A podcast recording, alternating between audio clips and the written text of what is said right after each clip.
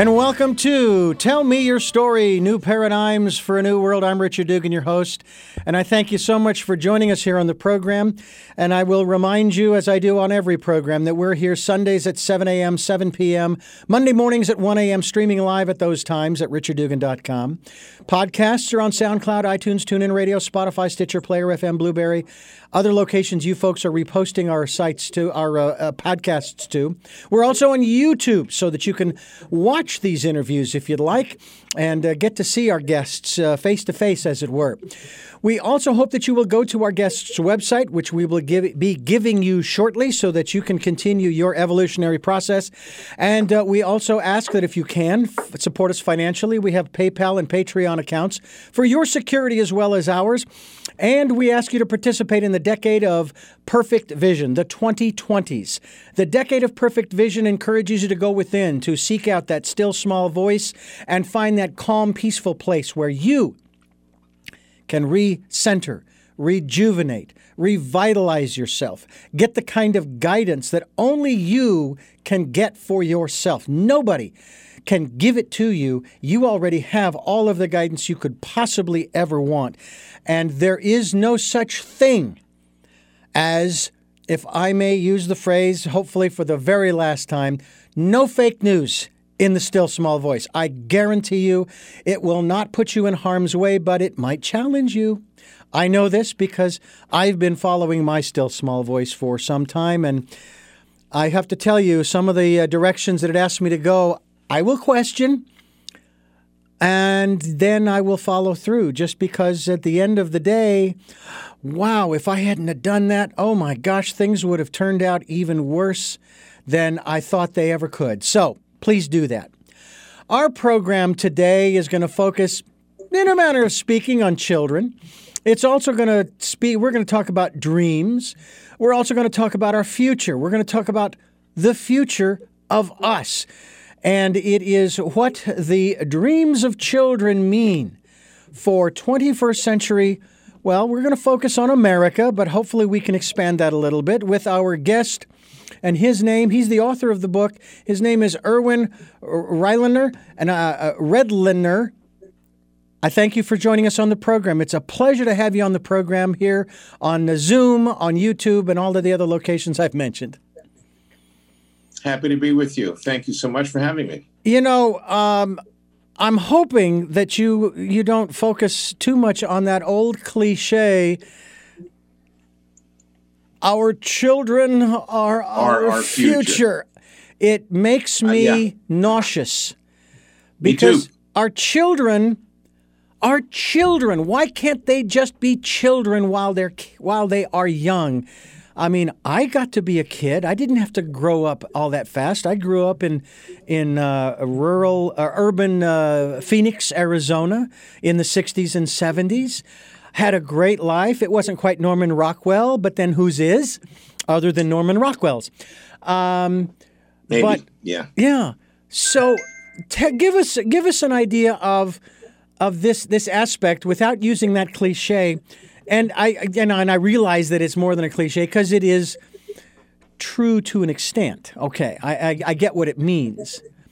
But why are children the focal point of this concept of the future of us. Yeah. So, and I don't use that phrase either. It's become so cliched. It, it is. It's actually troublesome because people give it lip service, and they don't really. It doesn't really mean anything from a functional point of view. But so let me uh, just uh, say a couple words about why this book was written in the first place. And so, you know, I'm, I'm a pediatrician by background, and I've spent my entire career, starting in 1971 working with extremely uh, impoverished children who are facing all kinds of adversities. My first job was the as was the medical director of a of a clinic in the sixth poorest county of uh, in the U.S. at that point, which was Lee County, Arkansas, where I spent two years uh, dealing with kids who had literally nothing, who lived in absolute poverty, whose families really never and rarely got more than 10 miles away from where they were living, and so on. So it was a very difficult environment, a lot of uh, racial racial turmoil, and uh, obviously deep seated poverty. And the rest of my career has, except for my forays into the disaster prevention and response world, which I've been doing simultaneously since the since 9/11, along with access to care for children, has been about talking to children, understanding what they're about and what their futures meant, not for us so much as starting off with, but for themselves. And the book starts off with, I think, a couple of uh, few actually, uh, I think, fairly compelling real stories of children that I was taking care of, including, let me, if I can, Richard, just let me just mention uh, mm-hmm. this kid, William, who I met on one of the mobile clinics that we um, developed for the Children's Health Fund. And I was the pediatrician. This was in the 90s, and I was uh, at a, a foster care site for children who had been homeless and now were in foster care. And I go into the back examining room of uh, our mobile clinic, and I see this bedraggled young man looking down, African American kid, very sweet, but you know, not really engaging until I said to him, So, William, what do you want to be when you grow up? And he looks up at me, and I, I almost fell over, but he said, I, I would like to be a paleontologist. So, this is a 10 year old child in the most unlikely circumstances to have even come up with that idea. And I said, Where'd you get? What is that? He said, It's somebody who uh, studies dinosaurs looks for dinosaur bones.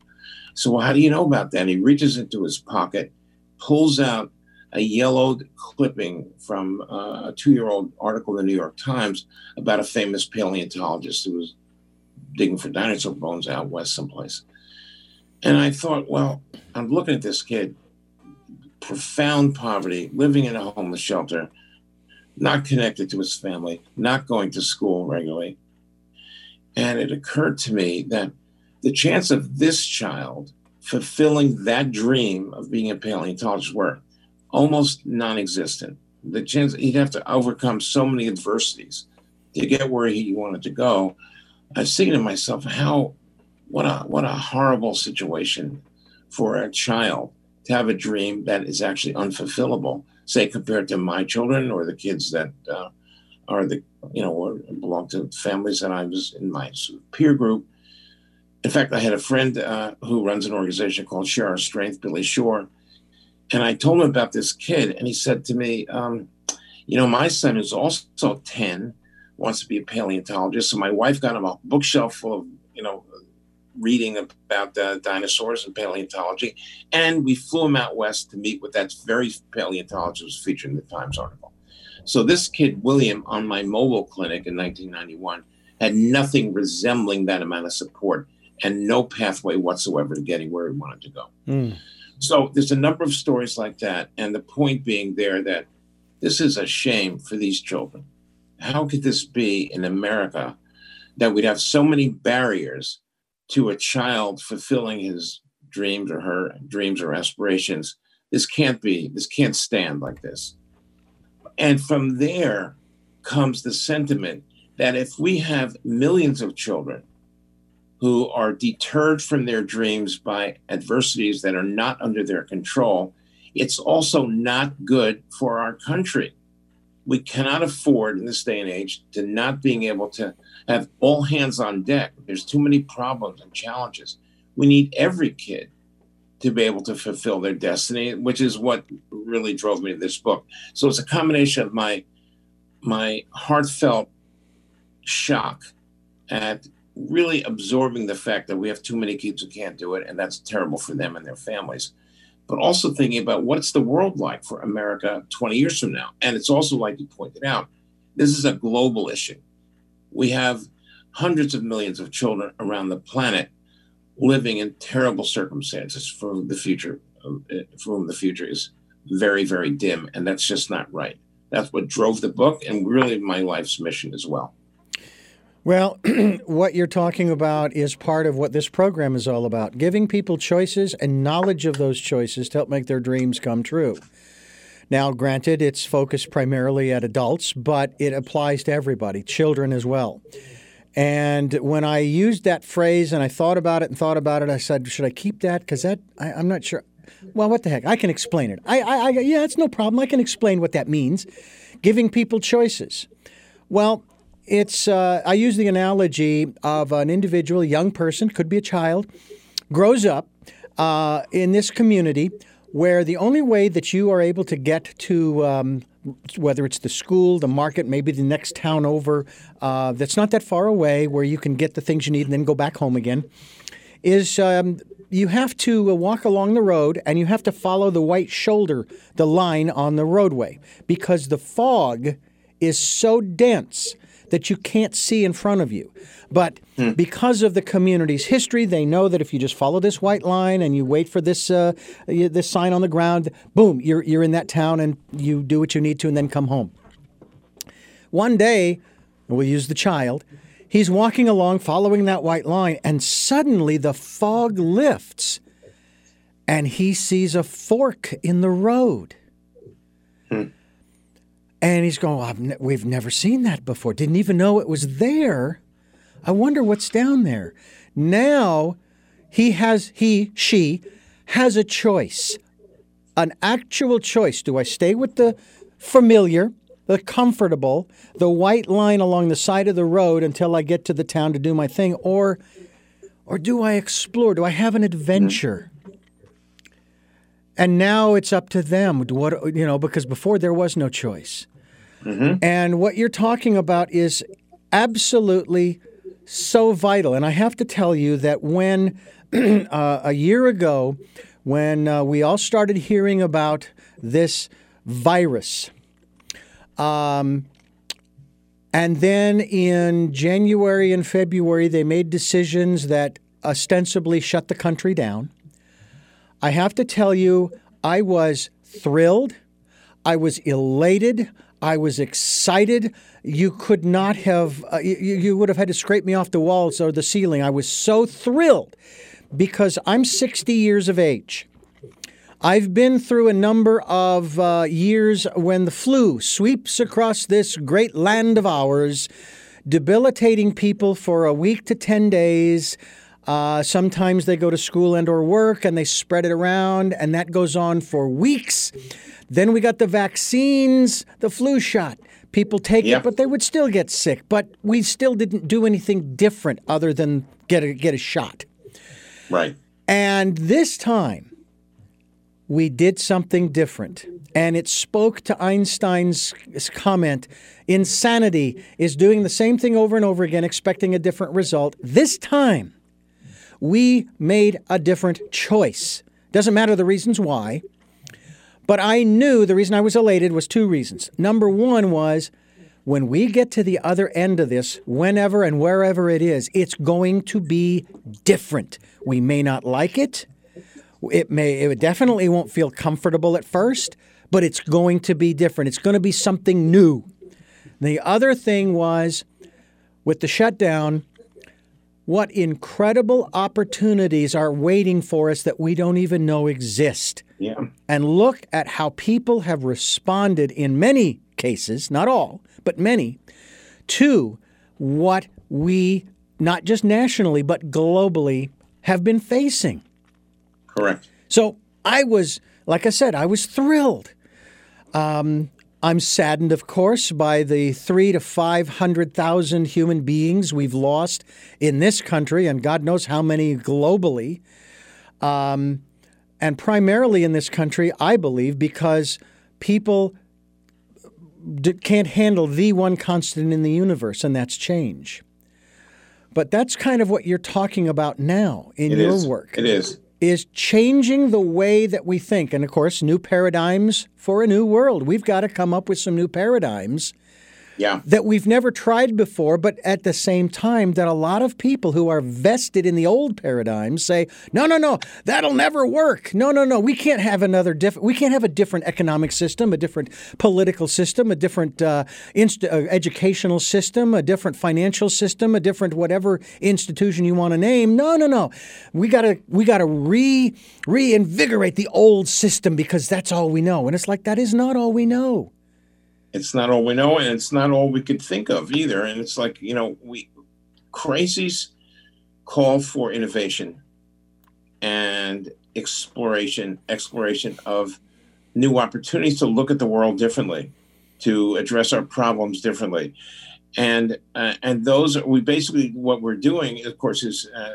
to carry your analogy for we're creating options. We're creating maybe multiple forks in the road where people have an opportunity to make those decisions.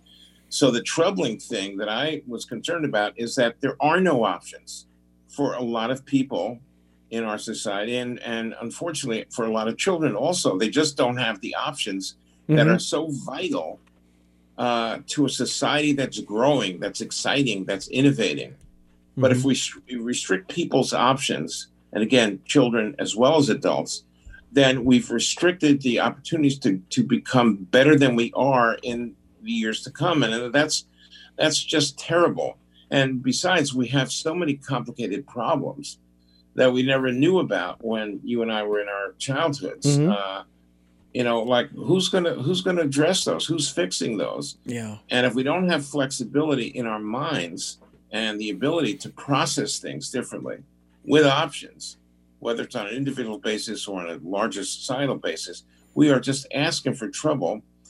Uh, that manifests itself in many ways. One of which is that we won't be able to actually address effectively the problems that we have to face, whether it's climate issues or racism, whatever it is that we feel like we need to address, mm-hmm. we've got to be able to think, to use a cliche, another cliche, I, I can't say, but outside the, the box.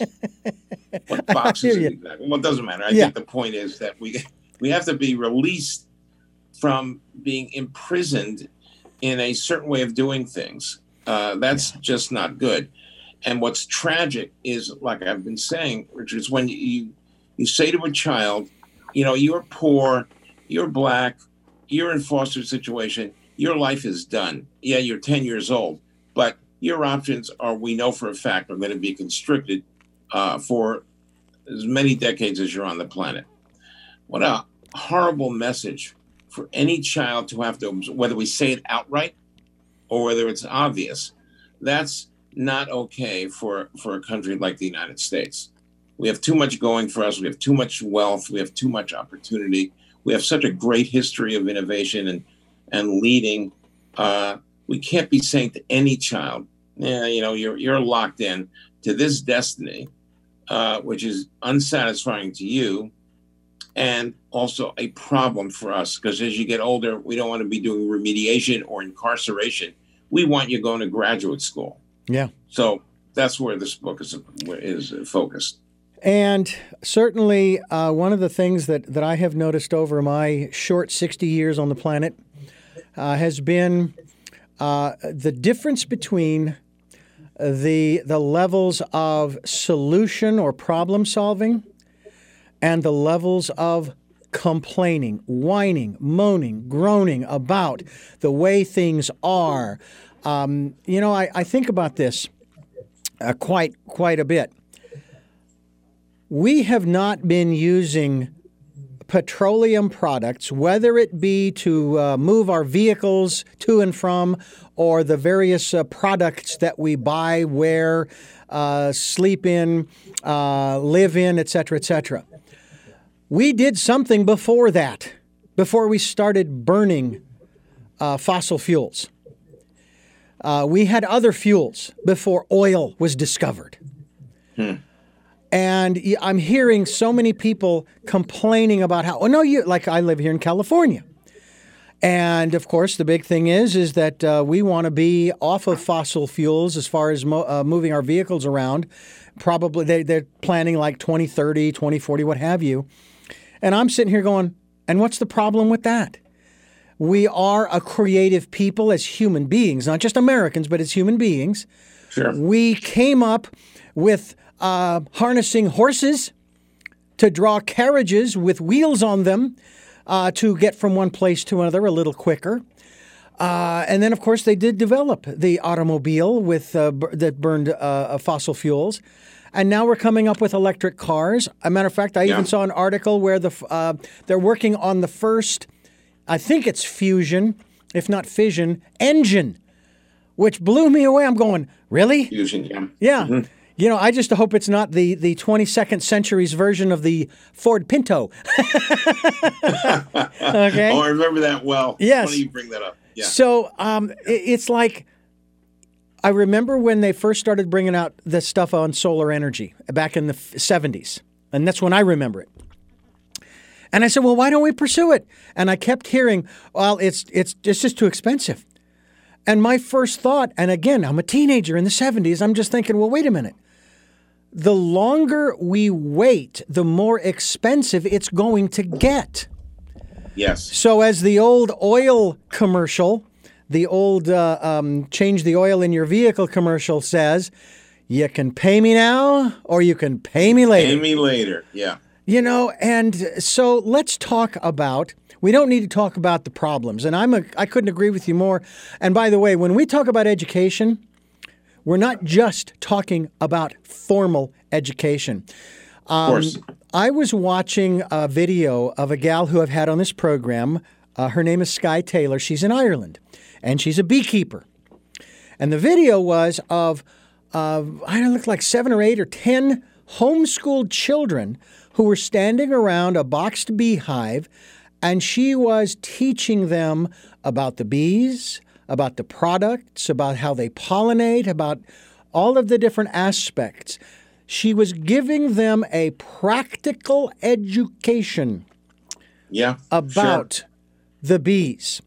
And of Yes. course, uh, we're going to have her on the program talking about, for example, sacred geometry, uh, a, a sustainable living, and, and those types of things. And so when I think about formal education, uh, Irwin, I think about how they talk about how we got to cut the budget. You know, we just don't have enough money, so we're going to have to cut the budget. We're going to have to drop this elective, that elective. I'm saying cut the basics. All right, just take a look at the music course, whether it's uh, vocal music or instrumental music. Uh, you can learn about chemistry in terms of how the wind instruments or the brass instruments were made and then how they were formed to make the sounds that they make, which requires not only geometry, it also requires other sciences. You're also going to learn about math because you have to learn about eighth notes, sixteenth notes, quarter notes, half notes. You're going to learn about poetry because vocal uh, uh, uh, uh, uh, music with lyrics is nothing more than poetry. In many cases, poetry put to song or stories. Learn how to write a story and put it to song. So, if you don't think that you're going to get the basics in those quote unquote elective courses, you're mistaken. But it will take a, an instructor, a teacher, an educator, a facilitator, A school. a school who that knows how and then you have an instrument in the children's hands that gives them a practical application for all of these I, I if you couldn't agree more with you. This is actually this this is such reality based lessons that you're sharing. And I, I think if you think about it, we'd have much more successful and much more engaged students if we did it the way you just described. Uh, I, as you were talking about, it, I'm thinking of my own grandchildren, and who are in traditional schools for the most part. And you know, how much more exciting could you accomplish teaching those skills and those concepts in a way that would be so engaging? Uh, so here's a piece of music. So I, I've been, you know, pals with Paul Simon for many years, who's one of the ultimate poets, songwriters. Oh, yeah, absolutely. And you know, if you look at his lyrics uh, as standalone, it, they're it's it's beautiful. They are pure poetry, and his music is creative.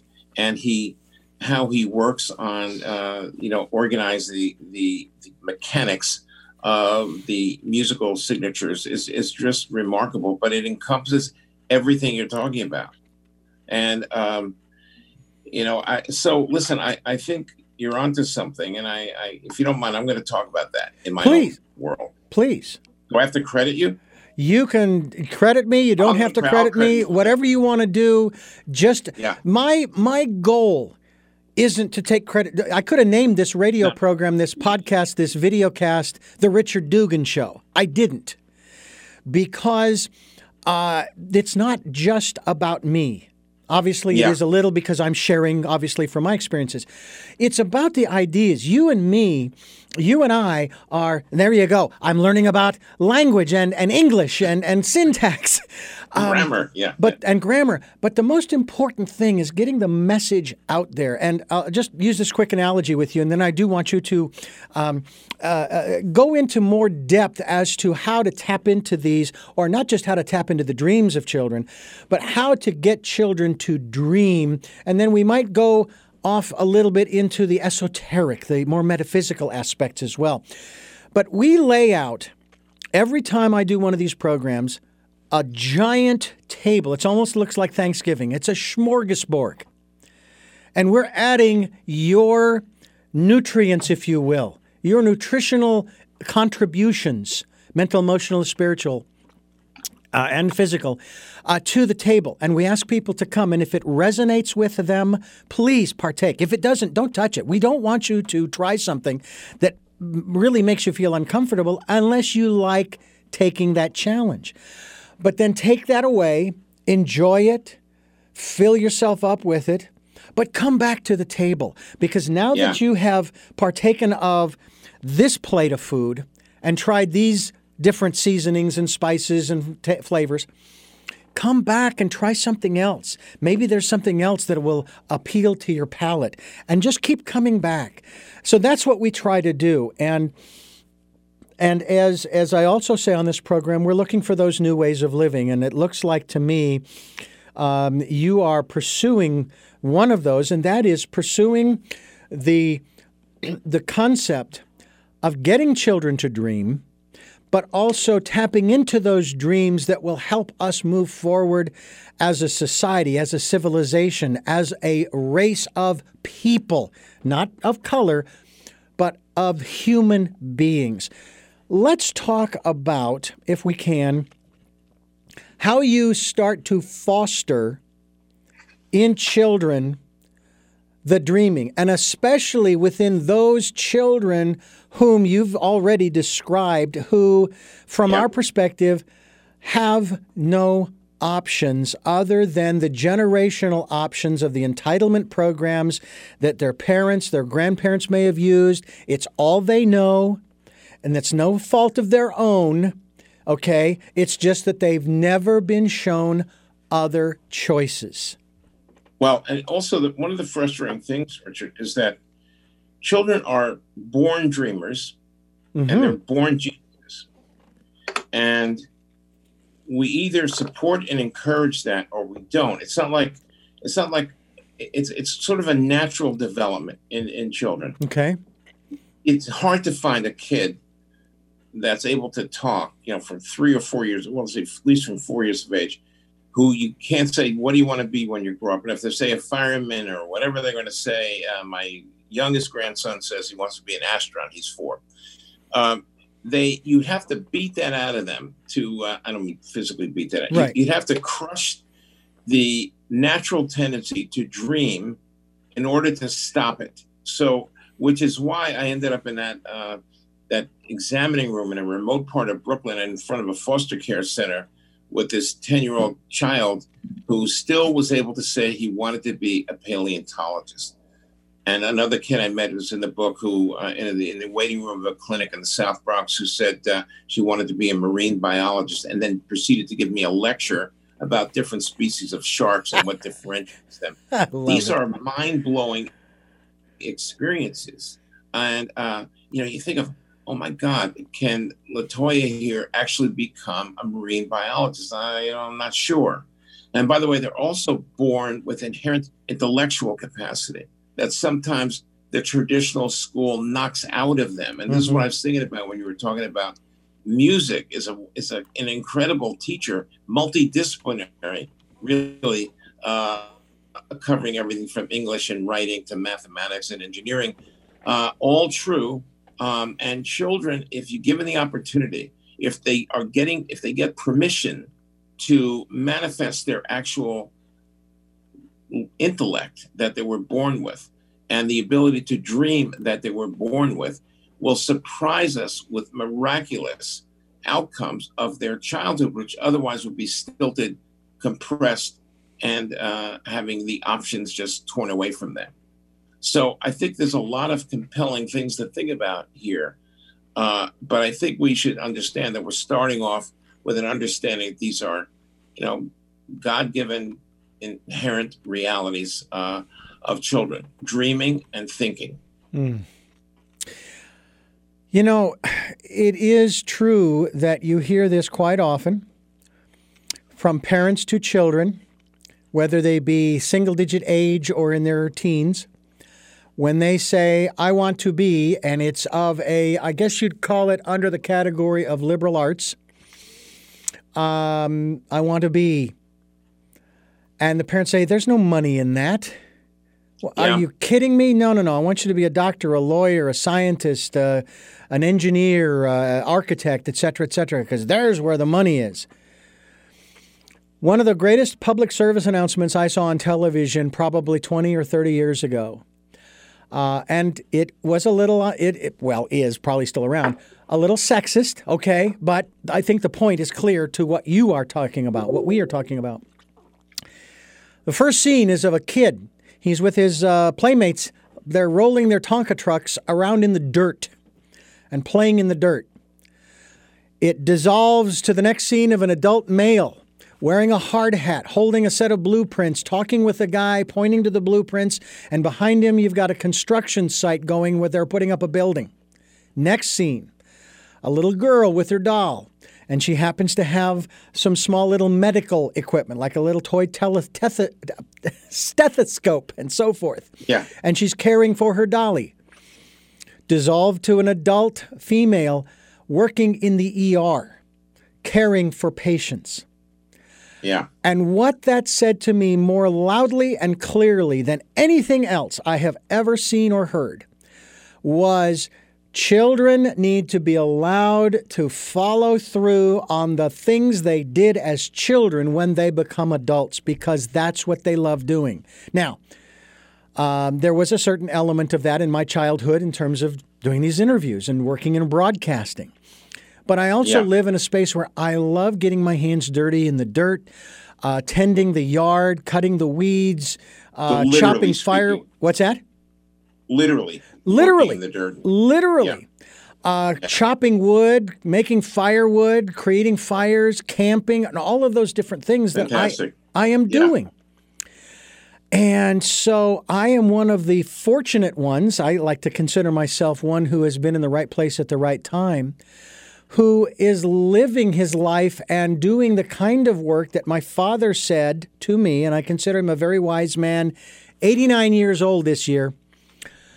Um, please do something that you love doing as far as a job is concerned uh, because you're going to be doing it for a long time. Don't get stuck like me. Now, my father was only stuck for a period of time.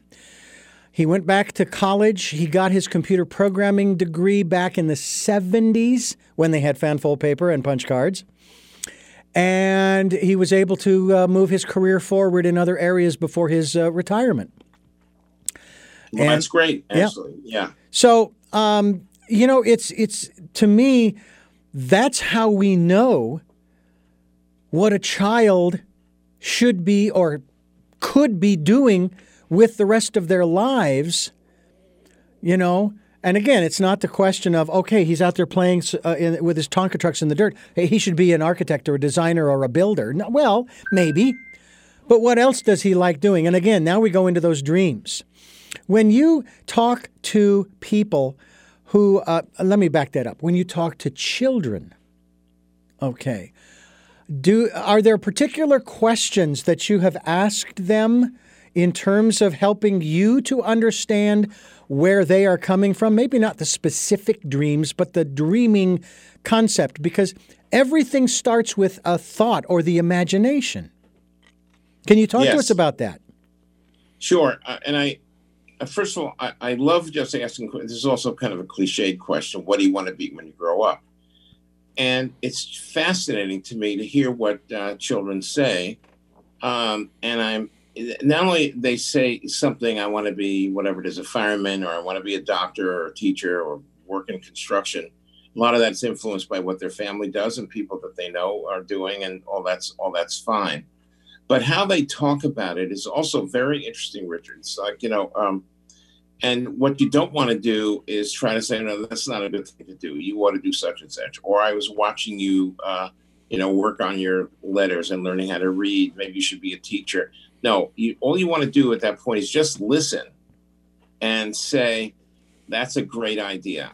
And maybe you'll do that. Maybe you'll find something else that you like. But just encouraging the process of dreaming is a really uh, is a really important thing to do. The other thing is, I did uh, for about two years uh, a personal experiment in New York City, which has you know a significant population of homeless adults on the street, and I spent uh, some time asking people on the streets. First of all, help them with whatever they needed.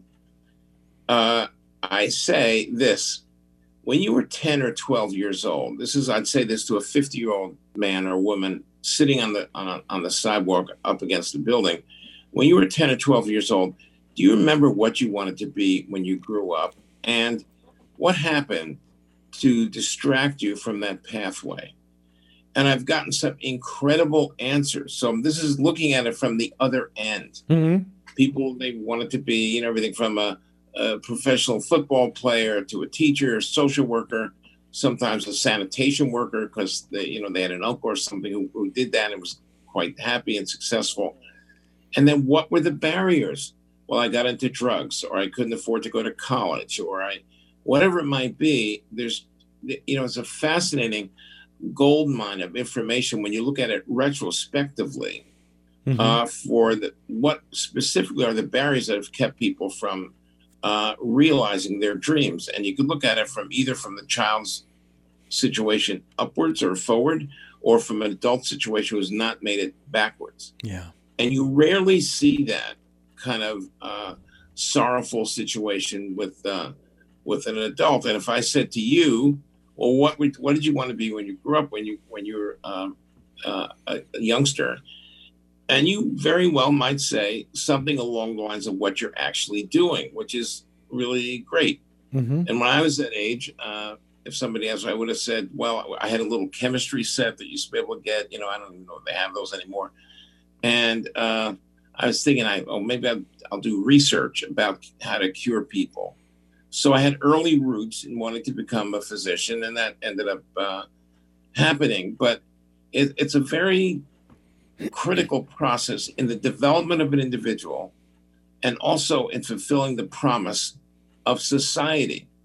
We want you as a kid, Richard, to do what it is that you feel like you'd like to do, or me, or mm-hmm. anybody else.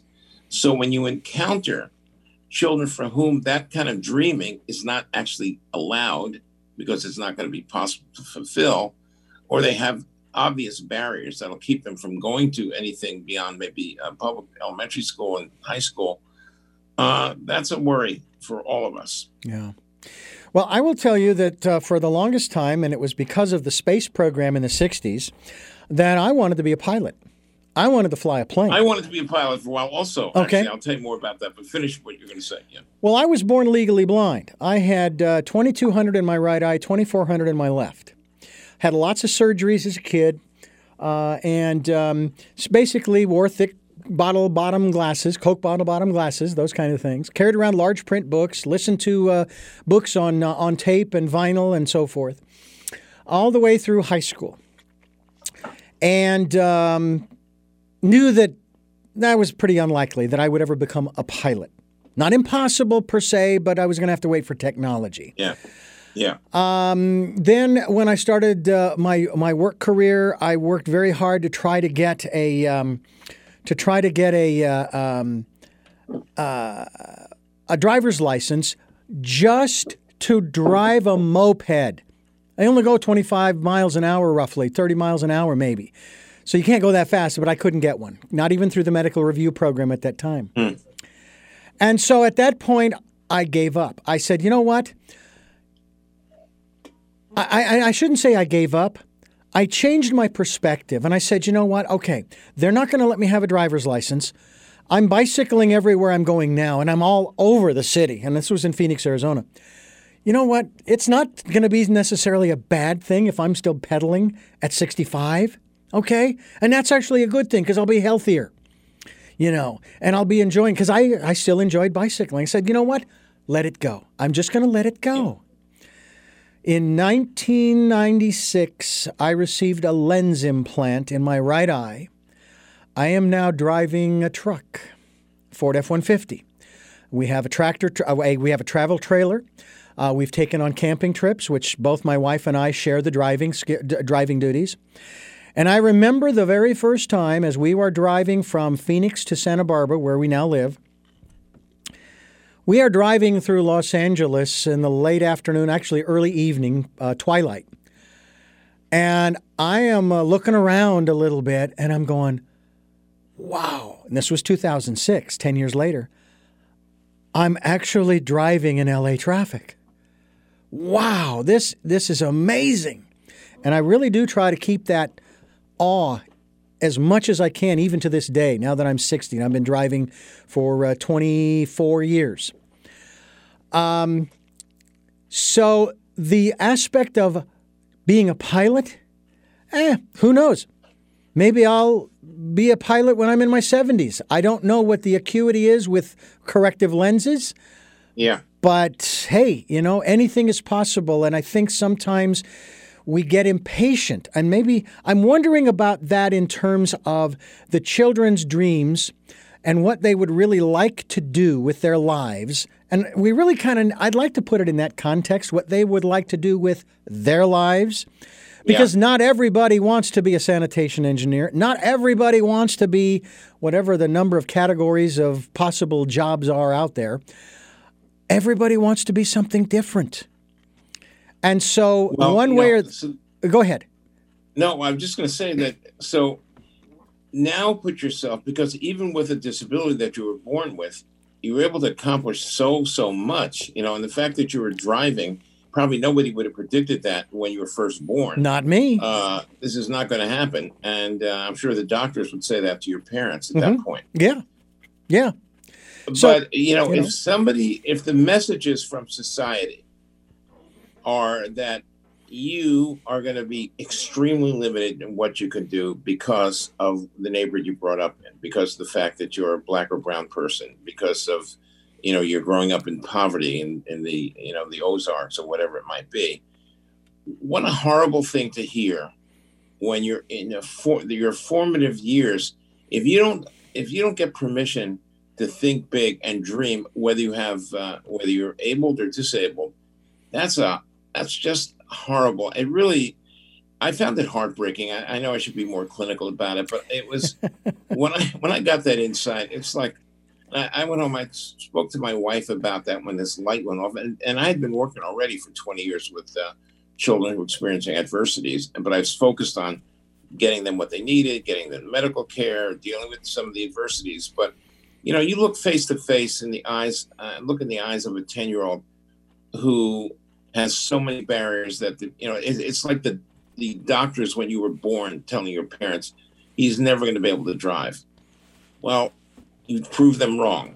And I would love for these kids, William and Latoya, and these other kids that I met that I talk about in the book, to be able to look at the entire field of options and tell them, you want it, you can get it. We're not going to allow these artificial barriers of racism or poverty, whatever it is, affect your ability to succeed. And it's not enough to just say that to one person. We have to say that to all children in general, um, which kind of, I'm, I'm, reminded of the initial points we were making about the cliche of, um, you know, children are our future. And we, that that's not just a, that can't be just a phrase that's spoken idly, which is mm-hmm. why I don't use it. And I use, let these kids dream and let the adults make sure that they have a pathway to fulfill dreams. That's really the essence of the book. Well, I want to throw another perspective, an overlay over the obstacles uh, that, and I, I, like to use the word challenges that face these kids. Sure. Okay, and that is this overlay that I adopted very early on, uh, prior to my career in broadcasting in 1979, and that was that what I had was not a disability. And again, I'm not being PC here by any means, but I took on the, uh, fr- I used the phrase perceived limitation. How mm. would that work? With these children, the two in particular that you refer to, but obviously a lot of the kids that you're talking, yeah, we're talking sure. about here, uh, how would that help them from that standpoint? Because my perspective, and now we're going to dive into a little bit into the esoteric aspect of this, the 2020s, the decade of perfect vision going within. Um, in terms of a child's imagination if if if their dreams aren't being crushed by society okay and even if they are because we've heard the stories from adults who said yeah i know i heard this message and that message and but yeah. look where i am today they didn't let the societal um, barrage keep them down yeah uh, but kids' imaginations, if, if, if even if they are told this, they really want to do it. They really want to be a sanitation engineer or they really want to be an astronaut, okay? Their imaginations, and again, maybe this goes to the whole aspect of getting some kind of support from some kind of a mentor somewhere. Yeah. Uh, their imaginations will come up with ways to make it happen. Well, it, it sort of depends where you're coming from. Okay. So if you live in a, you know, a middle class environment, uh, you're not a minority. You have parents who are motivated and who will support you. You can very reasonably, you know, dream about uh, getting through school successfully and then going to graduate school or whatever, whatever kind of training you might feel is necessary to pursue the dream that you had. That is one thing. So mm-hmm. if you have a limitation or perceived limitation, as you just said, you could say, yeah, I don't care that I, uh, you know, I may have some visual uh, disabilities now or limitations, but I'm confident that technology will come out and, and medicine that will will address this. Mm-hmm. And if it doesn't, I have some other options that mm-hmm. I'm going to pursue. That's a different um, relationship and a different narrative than we'd have to tell a child who's grown up in poverty, whose parents grew up and grandparents grew up in poverty, and they're stuck in a horrible tenement apartment in the South Bronx or in some rural area of hardcore uh, poverty and racism, like I experienced in the early 70s. Um, that's you have to have a different approach here. You can't just say to a kid like that, "Oh, you just work hard, you'll be able to do that," because the options, the pathways, have been blocked mm-hmm. for one reason or another. Sometimes intentionally, sometimes because it's always been the way it was. Yeah. And if I say to a ten year that ten year old kid, William, uh, I say, well, you just go to college, you major in physics, and then you'll get a master's degree, and you'll be on your way. Uh, you know, a major in biology, you'll be on your way to becoming a paleontologist. That is so impossible. That's so outside the realm of possibility mm-hmm. for many kids that it's kind of a very uh, bad message to give to somebody. You're establishing a sense of hope that actually doesn't really exist. On the other hand, if you're also working to make sure that the barriers for children like that, that we've done enough to eliminate poverty and to create access to advanced education for children, uh, that would be a different thing. You, yes, you can. Mm-hmm. But right now, college is unaffordable yeah. for most people. but but and at the same so time, say, but yeah, at the, but at the same to, yeah, yeah but can. but at the same time, college isn't necessarily for everybody. This is one. No, of no, the, I'm just using yeah. as example. Oh, I know, I know, I know, and that's one of the things too that I have found so interesting is that everybody is so geared towards university, and of course they they moan and groan about the the expense, um, and. Uh, I think that that, that I, I, the only college I have had was three semesters of junior college. I made the choice to go to junior college because I wanted to at least start doing something. And at that time, I wasn't working in broadcasting. I didn't start till 79. And my first semester in college was, um, I want to say, uh, maybe the uh, winter, January of 1979. And um, uh, I took an English class, and this is what was interesting to me about this aspect of choosing higher education in this case. Yeah. And that was that I made the choice. I chose it. Whereas you go through the first 12 years, it's not as much of a choice. You know, your parents are telling you you're going to school, you're going to grade school and high school. Yeah. And then you're going to college. And uh, so I took this English course. And I remember the first day when they handed out the syllabus. And the first thing the instructor said was, and during this semester, you're going to write five essays. I hadn't written an essay in the first 12 years of my first segment of education. I had no clue as to what the protocols were, what the structure was. How you do it, yeah. But by the end of that course, I had written five essays and gotten very high marks on them. And it was a blast because my logical brain took the instruction and said, okay, your essay has to start out with a, a, a sentence, the first sentence or paragraph has to sort of almost summarize what the rest of the essay will be about. The sure. rest of the essay is details and so forth. Yeah. And then you have to have a yes. conclusion. It's just like anything else. You have a beginning, a middle, and the end. And once you start, yeah. and the subject matter, of course, that I chose at the time was Star Trek and some of the aspects therein. What was what? what Star Trek. What, Star Trek. Star Trek. Yeah, yeah, yeah, yeah. And um, so um, I made that choice. I decided to do that. Uh, a lot of kids do not have um, uh, do not have the the opportunities, as you say. Sure. But at the same time, there are other opportunities, and I've seen some wonderful uh, movies that were based on true stories. I wish I could remember this one, and I can't remember if it was Tommy Lee Jones who was the mentor um, it might have been of this young black kid. It may have been another actor. And I, again, I'm I'm blanking yeah. on it. In, in, in an urban area, it might have even been of New yeah. York. Uh, and of course, when he passed, the kid is now on his own. But the man had left him with such great info as well as some book. Sure. Uh, another book that I read that that actually uh, uh brought me to my first wife back in 1982 was called The Greatest Miracle in the World by Og Mandino, the late Og Mandino, who I actually did get a chance to interview back then.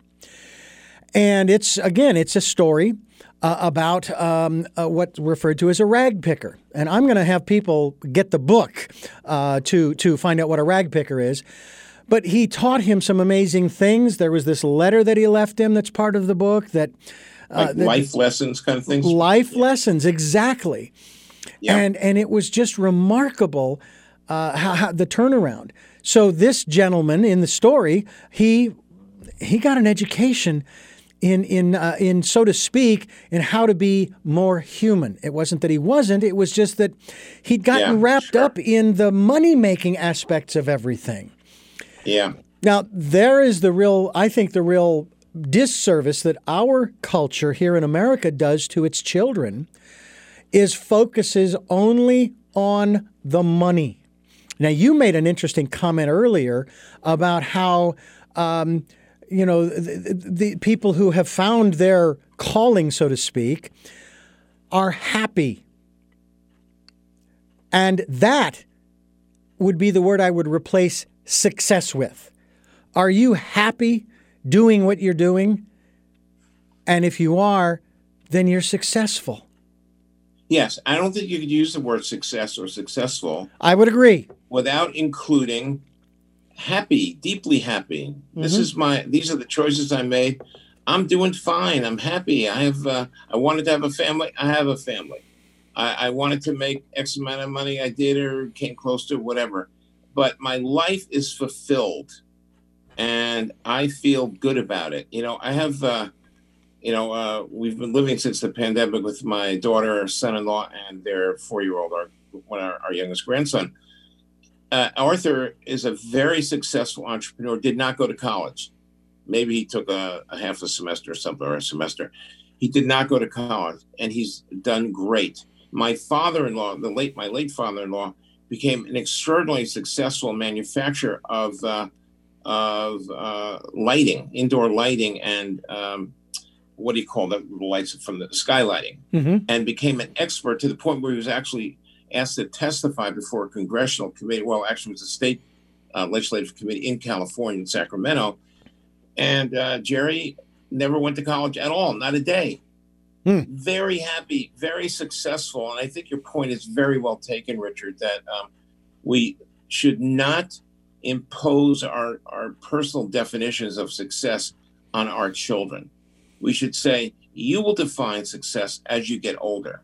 And hopefully, uh, you'll be able to get the tools that you need, whether it's a college education or a technology education or uh, whatever it might be. You know, it, it's it's this great fulfillment in this world and in life without having to follow a roadmap that's been hand delivered to you with no opportunity to think outside that particular construct that somebody's giving to you.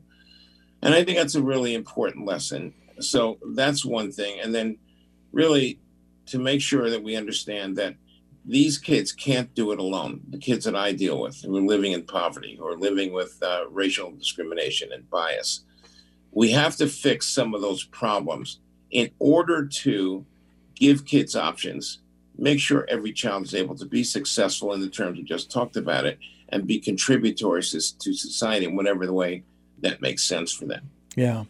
Well, I, I want to eliminate those uh, two words from our vocabulary. One of them is success, the other one is failure. Because from my perspective, there is no success or failure, there is only learning and growing. That's it. Yeah. Um, and, and, of course, I always throw the uh, example of uh, Einstein, of uh, Edison and the light bulb. You know, and we all know the story. I'm not going to repeat it here, but it's it's it's it is worth repeating that that he didn't ever fail because we have incandescent light bulbs throughout this planet that are keeping us uh, lit in the evening and at nighttime and in the early morning when the sun before the sun comes up to allow us to do things. Now we have uh, even a newer invention that was dovetailed off of the incandescent bulb, and that's the LED, which uses yeah. even less energy. You yes. know, as as if the incandescent wasn't what what it wasn't good enough. Okay, well, it's not that it wasn't good enough. It's just that it could be improved upon as and far as it was better. It was a step forward, right? So. Exactly, especially considering the fact that the incandescent bulb used so much energy to keep it lit. And as good as they've become in terms of their efficiency, the LED lose, uses even less electricity as uh, the the uh, the incandescent bulb. And who knows, yeah. in 30 or 40 or 50 years, we may have a new invention. I'm so, sure we will. In so, fact, yeah. So we just never know. Uh, I I'm disappointed from the standpoint of uh, uh, the work of Tesla that uh, we don't have um, his technology working for us. You know, free energy, for, you know that kind of thing. So yeah. I'm hoping that you know maybe somebody will tap into the ethers in that respect. I want to go back to the the more uh, esoteric or spiritual aspects of all of this in terms of. Um, have you ever discussed with these children that you um, base the, that that that you have um, uh, sort of uh, uh created this book for and around and, and so forth. And again, I know it's primarily geared towards adults to help them to raise children in such a way as they, they don't lose their dreams and that they can find the opportunities. Or, or maybe even the adults who read your book will say, you know what, I, I don't have a lot, but what I do have, I, I could do something. Um, uh, what about there's the phrase that comes to mind in terms of what we've talked about in terms of a children's dreams. Uh, and it seems to me that uh, when society does what it does to a children's dreams, it, it's a, the equivalent of soul crushing. And that a child totally doesn't yeah. doesn't believe in themselves anymore, and so now yeah. we start creating, we start creating in our society problems does that make sense? That that we it we totally makes sense. Yeah. You know, you it's like the first thing we're saying is that kids have to have permission. Yeah. To dream and to think about their lives in the fullest extent possible, to grow, to continuously learn, to explore the world, and end up finding themselves fulfilled, which means happy, satisfied, doing something that you feel good about. This is really these are these are the benchmarks that we have to aspire to. And it's a question of do children get that kind of input? This is where we would like to make it possible for you to go, but also to the adults, where we're saying, don't take your eye off this prize here, which is making it easy. We need a glide path for kids to become, in, in the terms that we're talking about, successful in their lives. It'll be good for child. It'll be good for you. It'll be good for our society and uh, our planet, actually. So, yeah, we have a lot to think about with this messaging. And I, you know, my my dream would be to have uh, the adults uh, in our country and in the world understand that one of our primary functions. I don't care what you do for a job to make a living, but you never should take your eyes away from uh, trying to make the world a feasible and glorious place uh, for the children we've brought into the world. So um, that's that's what I think we need to have is inspiration, permission uh, to say the right things and to feel the right things, and uh, you know, understanding the reality that what is good for our children is good for our country and for the planet. So, yeah, I now, guess that would be how I'd conclude that. How would you? Uh, we've been talking about children at large, and I did mention the, the concept, and you referred to that this is this is this is a global problem because we have in this country the situations that we have, but around the world We've got conflicts. We've got people running from their homes to other countries because of conflicts that are, sure. that are raging around different places, and and then we have attitudes on the part of uh, peoples of those countries they're running to, saying, "No, no, no, no, no, no, no. You go back home. Well, we we don't yeah. want you here because, quote unquote, we don't have the room." Or whatever the excuse is. We don't want you here. You know, and I, I there's 65 million people in the world right now who are either refugees or displaced persons. Mm. And I actually visited a number of refugee camps for Syrian families in Greece a couple of years ago. And it was startling. These people are basically sitting around in these uh, refugee camps uh, with no understanding of what their future is. Yeah. Because the, you know they were not wanted in Europe. They they couldn't go back to Syria and they were in limbo uh, with their children. Yeah. And this was also another one of those experiences, Richard, that I was thinking myself, what the hell is going to happen here? This is this is a terrible situation. And nobody's really got any real solutions here. You're not going to send people back to war torn northern Syria, for yeah. example, that is a very significant hot zone. You have people, there's a massacre that happened a couple days ago in Ethiopia where Ethiopians are fighting with Tigrayan uh, rebels, and whatever they're fighting about, they're killing people. They're yeah. killing children and innocent family families who are just trying to scrape by and do their thing, and they're in the middle of a crossfire between the government and uh, rebel forces here. It's just horrible. Yeah. And then people are now fleeing from conflict areas there. Where are they going? Are they going to Sudan? When are they going to come back? What is the future for them? Yeah. It's very, very tough. I want to thank you so much, Irwin, uh, Irwin Redlener, for joining us here on the program and uh, sharing the stories that you have uh, as far as the work that you are doing. And we applaud you for for coming up, uh, coming to the program, as well as to sharing the future of us, what the dreams of children mean for 21st century America, as well as the 21st century Earth uh, website. Where do we send people so they can continue to uh, research this, to find out more, get a copy of your book, maybe connect with you? Yeah, so if they go to uh, my personal website, which is uh, uh, org, they'll find the stuff that I've written, the stuff I'm talking about, and ways of uh, getting uh, getting the book. And um, yeah, and I'd love to actually get feedback from people having after they've read it to see what they think and what they might recommend or what their own experiences are. That would be absolutely great. Absolutely. Uh, so it's irwinredlener.org and uh, that's it. It's pretty simple. And I R W I N R E D L E N E R. Excellent. And I really appreciate this. is a great conversation. The time went really fast, it, Richard. It did indeed. And if I may, so, uh, I want to ask you three quick questions to wrap this up. Sure, and and uh, again, thank you so much for giving us so much time. The first of the three questions that I want to ask you is Who is Irwin Redlener? Wow. that's actually not a quick question, but let me let me try to respond.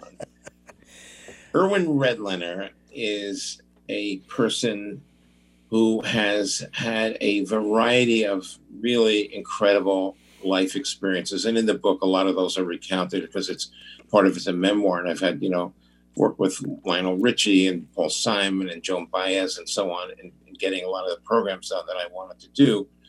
Uh, but at the core, I think I'm a human being, a grandpa, and a person who cares about our world, and a person who's really committed to the mission that we've been talking about, which is making it possible for every single child uh, to do well, to be happy, to be fulfilled in life. This is this is really my essence, and I thank you for asking that. No one's ever asked me that before. But there well, you the, go. the second question you may have already answered, but I like to ask it just the same. What is it that you hope to or want to achieve through the work that you're doing now? You know, starting a few years ago, uh, I was actually at the wedding of one of my nieces. I got up and it was all, you know, obviously younger people, and I actually apologized to her generation, and I've repeated this in other venues, for leaving the world in a mess.